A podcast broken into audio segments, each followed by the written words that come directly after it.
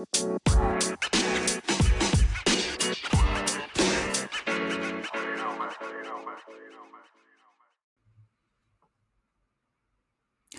い。それでは皆さん、こんにちは。クジラコです。えー、私自身ですね、医療機関、病院、えー、そして介護施設等々でリーダーシップ研修、えー、お受けすることが多いんですね。で、ちょうど今もその資料、え作ってる最中だったんですけども、まあ、いろいろな本とか、まあ、読み返しながらですね、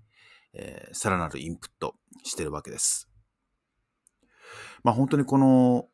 あらゆる領域で人事課題の第一位っていうのが、次世代リーダーの育成、どうしたらいいかっていうのが、まあ、ど、どの分野もですね、課題になっているというわけです。で、それは、まあ、医療介護分野しかりっていうことですね。まあ、どのようにしたら次を任せられるリーダー、えー、育成することができるか、育て上げることができるかって、えー、なかなか育ってこないよねっていうのが多くの場所での課題なわけですね。じゃあそのリーダーシップってどうやったら伸ばせるんだろうかっていうことになるわけです。まあ、ちょっとものの本によりますと、リーダーシップがうまく発揮できている経営幹部は70%が自らの経験、20%が上司からのアドバイス、訓導ですね。で、10%が研修や本を読むなどが成長のためになったと。これ721の法則っていうらしいですね。つまりですね、この育成していくには経験学習、経験からの学習っていうのがとても大事だよというわけです。7割ですからね。で、面白いのが20%は上司からのアドバイス、まあ、訓導っていうことで、まあ、アドバイスというかですね、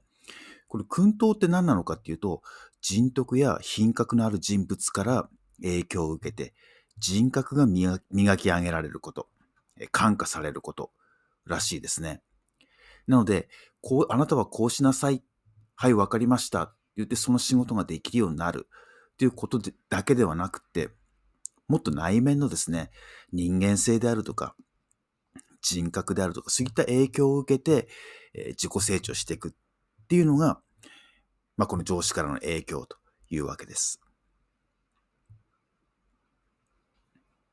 じゃあこの7割の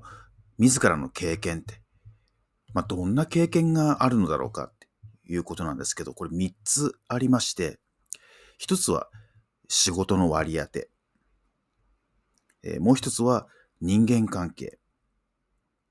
えー、そして3つ目がシュラバというわけですね。1つ目の仕事の割り当てっていうのは、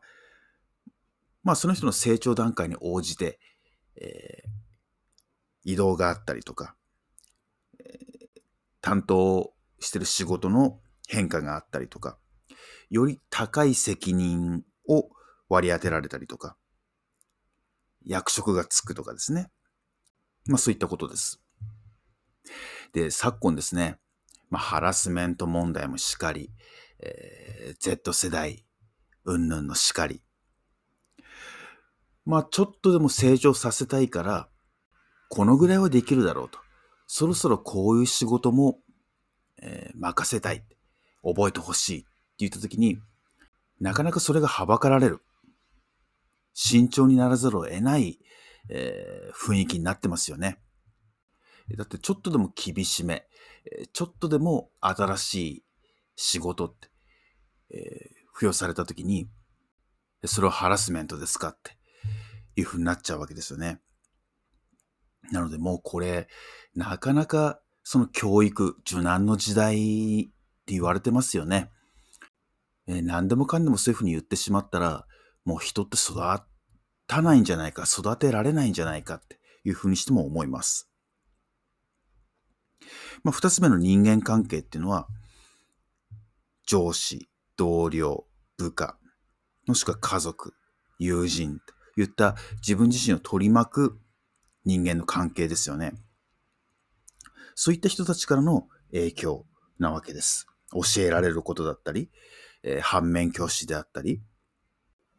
例えばワンオンワンの面談とかですね、え日々の声かけであったりとか、OJT であったりとか、そういうの全部含まれるでしょうね。そしてどういったチームメンバーでやっていくのかっていうことも大事ですよね。また、とても優秀な方、え、そうでもない方っていたりしますんで、そういった時にどう折り合いをつけるかとか、どう学びにつなげるかっていうのもポイントになってきます。そして、面白いのがこの三つ目、修羅場というわけです。これっていうのは、業務上の間違いとか失敗、キャリアにおける挫折、個人的な深い心の痛手、えー、場合によっては問題のある従業員、人員削減、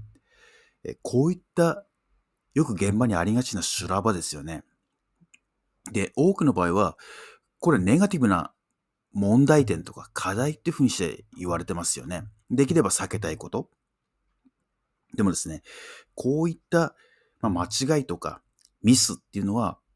ある意味、そこにチャレンジしたから、そこにトライしたからこそ、生まれた結果ですよね。だから本来素晴らしいことなんですよね。そこにチャレンジしたわけですから。あとは毎回毎回うまくいくわけではなくて、時に挫折がある。ああ、やっちゃったなっていうことだったりとか、ああ、やっぱダメだったかって。とか、お客様に断られたとかですね。えー、クレームを受けたとかですね。そういう挫折ありますよね。えー、そういった経験も、じゃあ今度どうしていこうかというふうにして、自らの振り返りの機会になっていくと。あとは個人的に何かこうショックな出来事があった。えー、それとか、馬が合う人たちばっかりじゃないですから、やっぱり問題児、問題のある従業員、同僚との折り合いをどうつけていくかっていうこと。あと人手が少ない中でどういうふうにやっていくかっていうことだったり。ですので、ひょっとすると、この問題とか課題、まあ、ないならそれに越したことないのかもしれないんですけども、えー、全く業務がスムーズにいってると。問題なくすんなりいってるというのは、ひょっとすると、その人がリーダーとして成長するきっかけにはなってないのかもしれない。えー、なかなかこのチーム内が落ち着かない。いろんな問題が勃発しているっていう時に自分自身が、えー、どういうふうにして振る舞うのか、どう対処していくのかっていうことこそがリーダーシップ、まあ自分自身の成長につながっていくんじゃないのかなって思うと、ちょっとこう捉え方変わってきませんかね。まあ本当に朝行って夕方、夜までこう仕事していく。まあ日々いろんなこと起こるわけですよね。そういった経験の一つ一つがリーダーとして成長させてもらえるいい経験になってると。こういった経験を何もなかったかのようにやり過ごすのではなくて、大事に扱っていく。いうことがとても大事なんじゃないのかなって。